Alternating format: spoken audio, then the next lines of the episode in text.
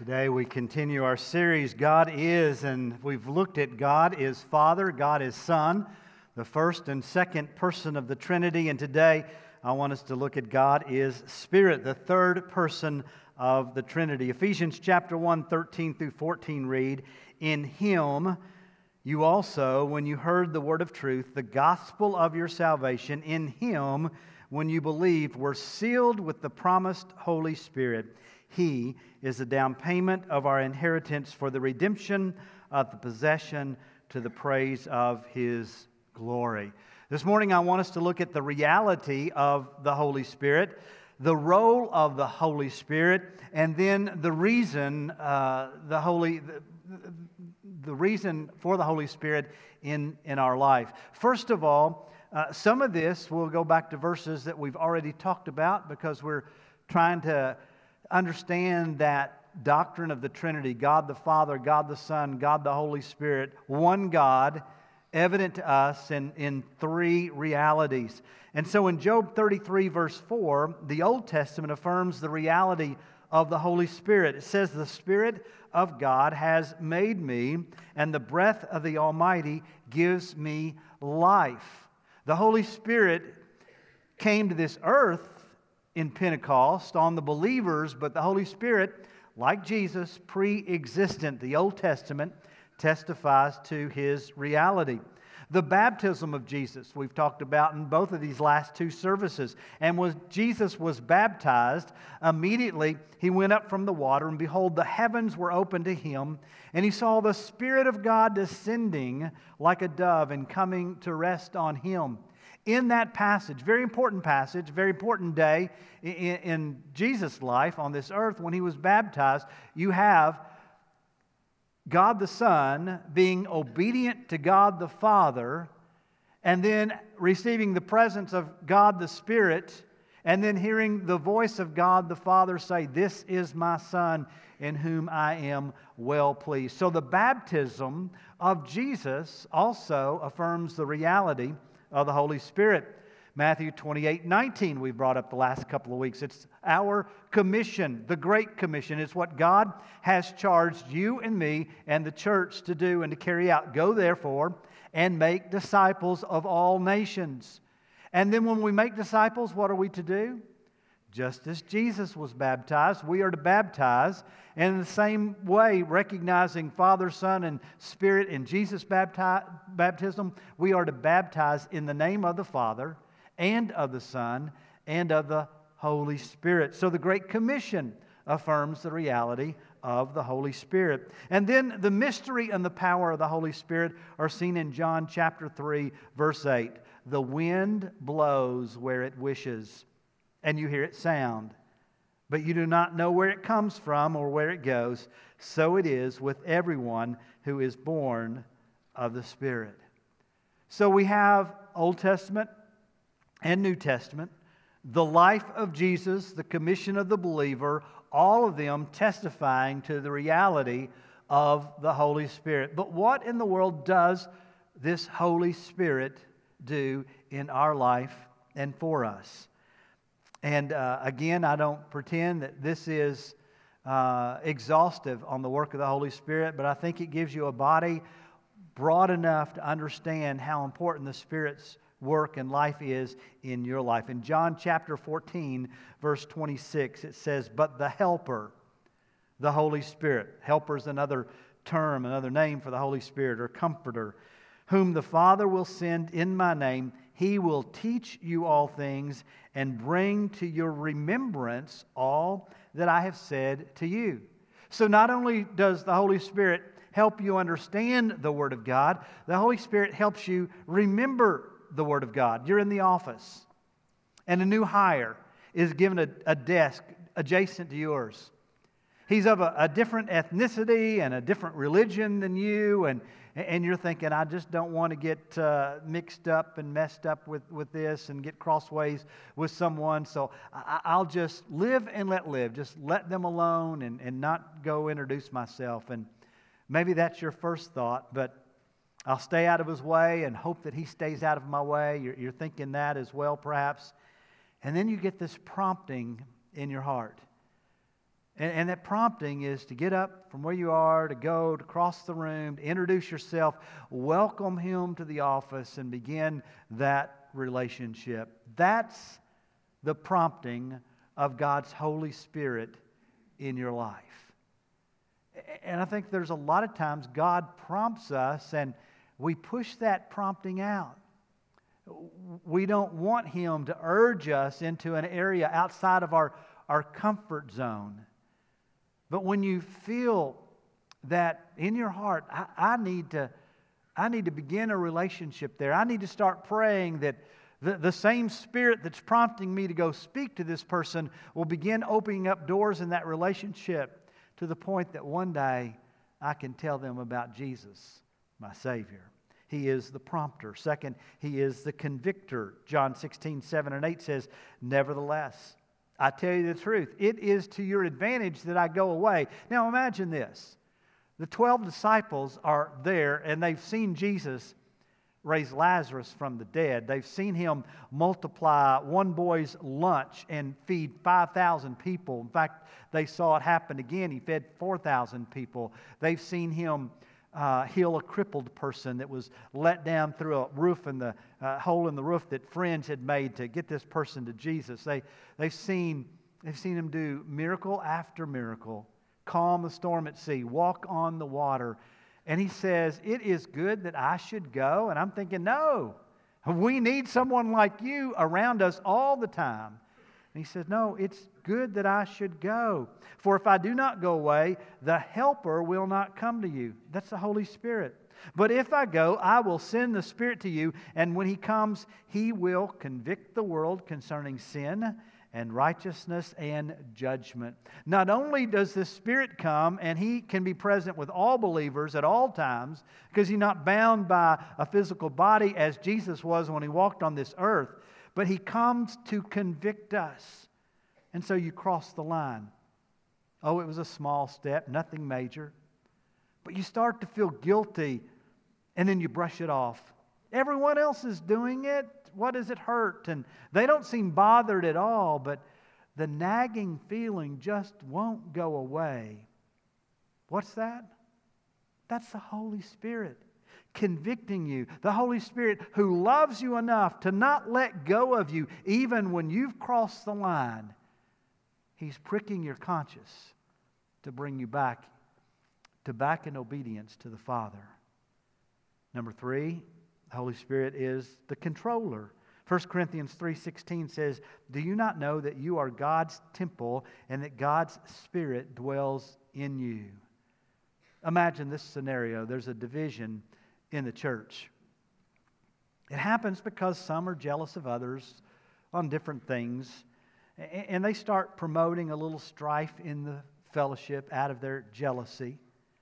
They're friends, and you don't want to disappoint, you don't want to disappoint these friends, but you recognize their jealousy. You see that their actions are, are causing strife. They want you to join the action, but something inside you reminds you that you are the temple of God. God lives in you. And when you promote strife in Christ Church, you're destroying yourself as well because you're part of that temple. And that voice inside, that feeling that won't go away, that nagging that won't let you join the strife causing actions of these jealous friends. Where does that come from? That's the Holy Spirit living in you, indwelling in you, controlling your life, letting Him control you rather than your own emotions or your own desires or even your own friendships to control you. Christ in you can control you in those upsetting circumstances. Number four, he's the rewarder of wisdom. 1 Corinthians 2 10 through 13. These things God has revealed to us through the Spirit. For the Spirit searches everything, even the depths of God. For who knows a person's thought except the Spirit of that person which is in him? So also, no one comprehends the thoughts of God except the Spirit of God. Now we have received not the Spirit of the world, but the Spirit who is from God, that we might understand the things freely given us by God. And we impart this in words not taught in human, by human wisdom, but taught by the Spirit, interpreting spiritual truths to those who are spiritual. I'm sure you've been here. The situation is beyond your pay grade. It requires the wisdom of Solomon. You stop and you pray and you listen and you read God's word and you wait on the Lord and you seek godly counsel from other wise men and women in your life and you pray more and then and then God rewards you with wisdom beyond your years and the confidence to act on that wisdom. That's none other than the Holy Spirit rewarding you with God's wisdom when you take the time to pray and to seek His face and to study His Word and to seek others He's put around you for that wisdom. That's the work of the sweet Holy Spirit. Next, He's a truth teller. In uh, John 16 13, it says, When the Spirit of truth comes, that's the way Jesus describes the Holy Spirit. When the Spirit of truth comes, He will guide you into all the truth, for He will not speak on His own authority, but whatever He hears, He will speak, and He will declare to you the things that are to come. You know, everyone thinks that they have the truth. All you have to do is walk around the office, walk around the neighborhood, walk around your circle of friends outside the church, and, and you find everyone knows the truth and everyone's ready to download that truth to you. But something doesn't feel right. You're still conflicted. It just doesn't make sense in your heart. You pray and you listen for that still small voice and when you hear it, the truth becomes clear. That's the Holy Spirit speaking into the life of a believer who will allow truth of God's Word to be spoken into their life. Holy Spirit is a gift giver. In 1 Corinthians chapter 12, 7 through 11, it says, To each is given the manifestation of the Spirit for the common good. For to one is given through the Spirit the utterance of wisdom, and to another the utterance of knowledge according to the same Spirit, to another faith by the same Spirit, to another gifts of healing by the one Spirit, to another the working of miracles, to another prophecy, to another, the ability to distinguish between spirits, to another, various kinds of tongues, to another, the interpretation of tongues. And all these are empowered by one and the same Spirit who apportions to each one individually as he wills. You notice it in others, perhaps before you notice it in yourself. You're amazed at how wise Sam is, or how much faith Susan has, or Jim prays, and you've seen it happen more than once that, that, that, a friend is healed, or things just happen. Sharon, Sharon is smart, but it's more than book sense or even common sense. She seems to understand some of the most complex spiritual situations and bring reason and order to a chaotic world. And then finally, Perhaps you begin to notice it even in yourself. You're reading God's Word more and more, and you have this clarity about direction in your life like you've never had before. That's the Holy Spirit gifting you not only for your benefit, but for the benefit of the lives that you impact with every action, every decision that you make. The Holy Spirit is the great gift giver. All, all of the gifts that we see exhibited in our church, whether it's your teacher's ability to teach, musician's ability to inspire us to worship God, whatever it is, that's the gift giver giving the church the different gifts needed to live in this world in a, in a victorious way. And, and then the Holy Spirit is the signature sealer Ephesians chapter 1 verse 13 we read a minute ago in him you also when you heard the word of truth the gospel of your salvation and believed in him were sealed with the promise of the Holy Spirit.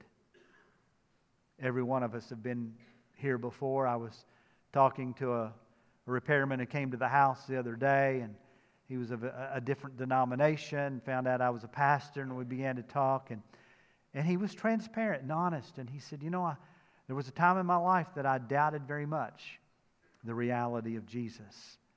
and God worked in his life. That's the Holy Spirit. Ephesians 1:13. The Holy Spirit gives you confidence that your salvation is secure. One of my favorite passages in all of Scripture is the man who said, Father, Lord, I believe. Help my unbelief. That is praying for God's Spirit to work that confidence in your life. And the Holy Spirit is your interceder. Likewise, it says the Spirit helps us in our weakness, for we do not know what to pray for as we ought. But the Spirit Himself intercedes for us with groanings too deep for words. And He who searches hearts knows what is the mind of the Spirit, because the Spirit intercedes for the saints according to the will of God. That's Romans 8 26 and 27. The heartbreak is real, and you just can't take it. You're stuck. You don't know which way to turn. You don't even know what question to ask. It hurts. And you feel no hope. Hopelessness just overwhelms you. But you're a believer. And when you believed, God gave you the Holy Spirit. It's not something that comes later on with more maturity. No, God gives the brand new believer, the Holy Spirit. You have the Holy Spirit on your side, praying to the Father, even when you have no words, no understanding. Father, I don't even know what to ask for in this situation.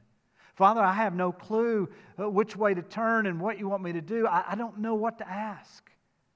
I don't know how to express how I feel, what's going on inside. God's Holy Spirit, the scripture says, is praying to the Father, interceding on your behalf, even when you don't know what to say. And then the Holy Spirit is a great rescuer. In Romans 8 10 through 11, it says, But if Christ is in you, although the body is dead because of sin, the Spirit is life because of righteousness. That's Jesus' righteousness. If the Spirit of Him who raised Jesus from the dead dwells in you, that's the Holy Spirit living in you, He who raised Christ Jesus from the dead will also give life to your mortal bodies through His Spirit who dwells in you. The Holy Spirit is your great rescuer. And then he's the fruit producer. Galatians 5 16 through 25 says, But I say, walk by the Spirit, and you will not satisfy the desires of the flesh. For the desires of the flesh are against the Spirit, and the desires of the Spirit are against the flesh. For those are opposed to each other to keep you from doing the things you want to do. But if you are led by the Spirit, you're not under the law. Now, the works of the flesh are evident sexual immorality and impurity and sensuality and idolatry and sorcery and enmity and strife and jealousy, fits of anger, rivalries, dissensions, divisions, envy, drunkenness, orgies, and things like these. I warn you, as I warned you before, that those who do such things will not inherit the kingdom of God, but the fruit of the Spirit. He's the great fruit producer. The fruit of the Spirit is love and joy and peace and kindness and goodness and faithfulness and gentleness and self control. Against such there is no law. And those who belong to Christ Jesus have crucified the flesh with its passions and desires. If we live by the Spirit, let us also keep in step with the Spirit. You know, you could translate that maybe even a little more accurately if we are made alive by the Spirit. It is the Spirit that breathes life into us. Then let us walk by that same Spirit as well. The setting is dark, the situation is horrible. The support you feel around you is weak, if not completely absent, and everyone else is doing their own thing. That's the world we find ourselves in often but you find yourself staying the course, living above it, even though you're in the middle of it. And beyond that, you feel a peace and even a joy.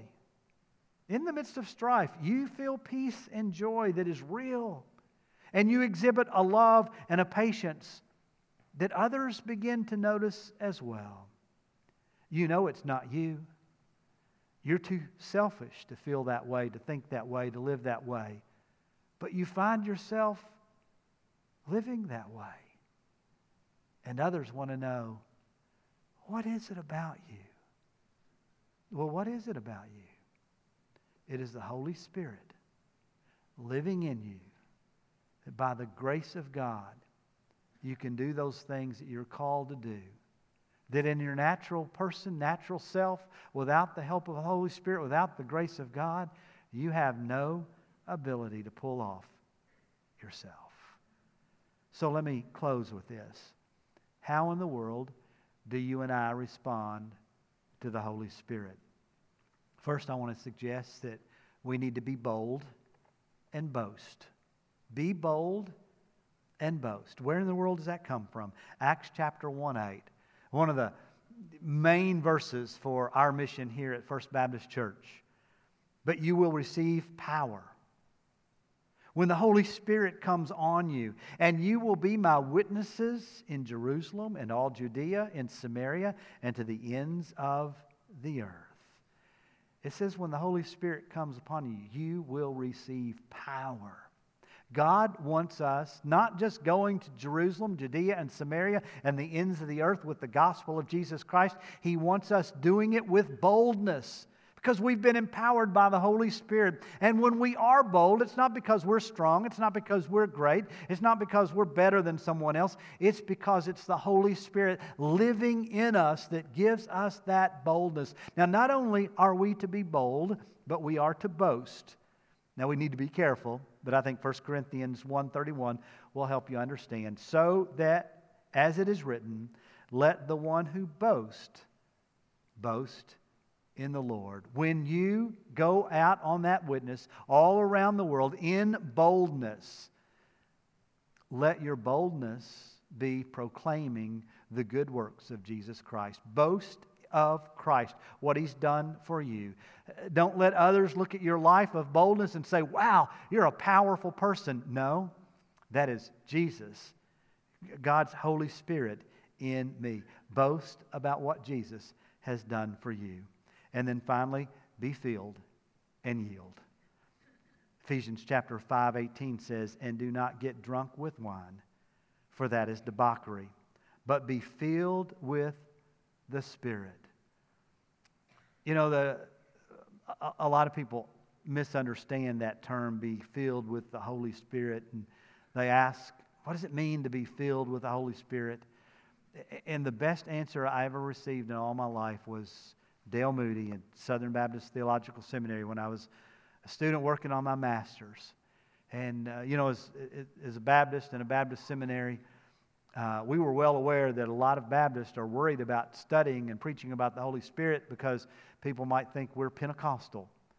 And that's a sad thing, but that was a, a reality because perhaps we saw their excitement, enthusiasm, and that wasn't our culture and how we praised God. And, and they talked about being filled with the Holy Spirit, and you must not be filled or you'd be dancing in the pews like we are and stuff like that. And so a lot of times we just did not even touch hardly the subject of Holy Spirit, afraid that we might you know, go in some direction that we shouldn't go. But to be filled with the Holy Spirit doesn't mean that I have more of the Holy Spirit. To be filled with the Holy Spirit means the Holy Spirit has more of me. I want you to think of that alcohol in the bottle. It's in a bottle. Your body doesn't have any of it. But you can choose to fill your body with that alcohol. And you do. And when you fill that body with alcohol and continue until you're drunk, inebriated, until what? You are controlled by the alcohol, not by yourself. That alcohol has filled your life. God's word says, do not be filled with alcohol. Do not be filled with wine. But what? Be filled with the Holy Spirit. So that you can boast, I've got more of the Holy Spirit than you? No. So that the Holy Spirit can control. And then in Psalm chapter 1, 1 and 3, it says, Blessed is the man who walks not in the counsel of the wicked, nor stands in the way of sinners, nor sits in the seat of scoffers, but his delight is in the law of the Lord, and on his law he meditates day and night. He is like a tree planted by streams of water that yields its fruit in season, and its leaf does not wither. In all that he does, he prospers. So not only must we be filled with the Spirit so that He controls us, we need to intentionally yield. We need to intentionally obey. We need to say, okay, God, what is your will? And I'm going to yield to your way in my life. How do we respond to the Holy Spirit? Be bold and boast. Be filled and yield.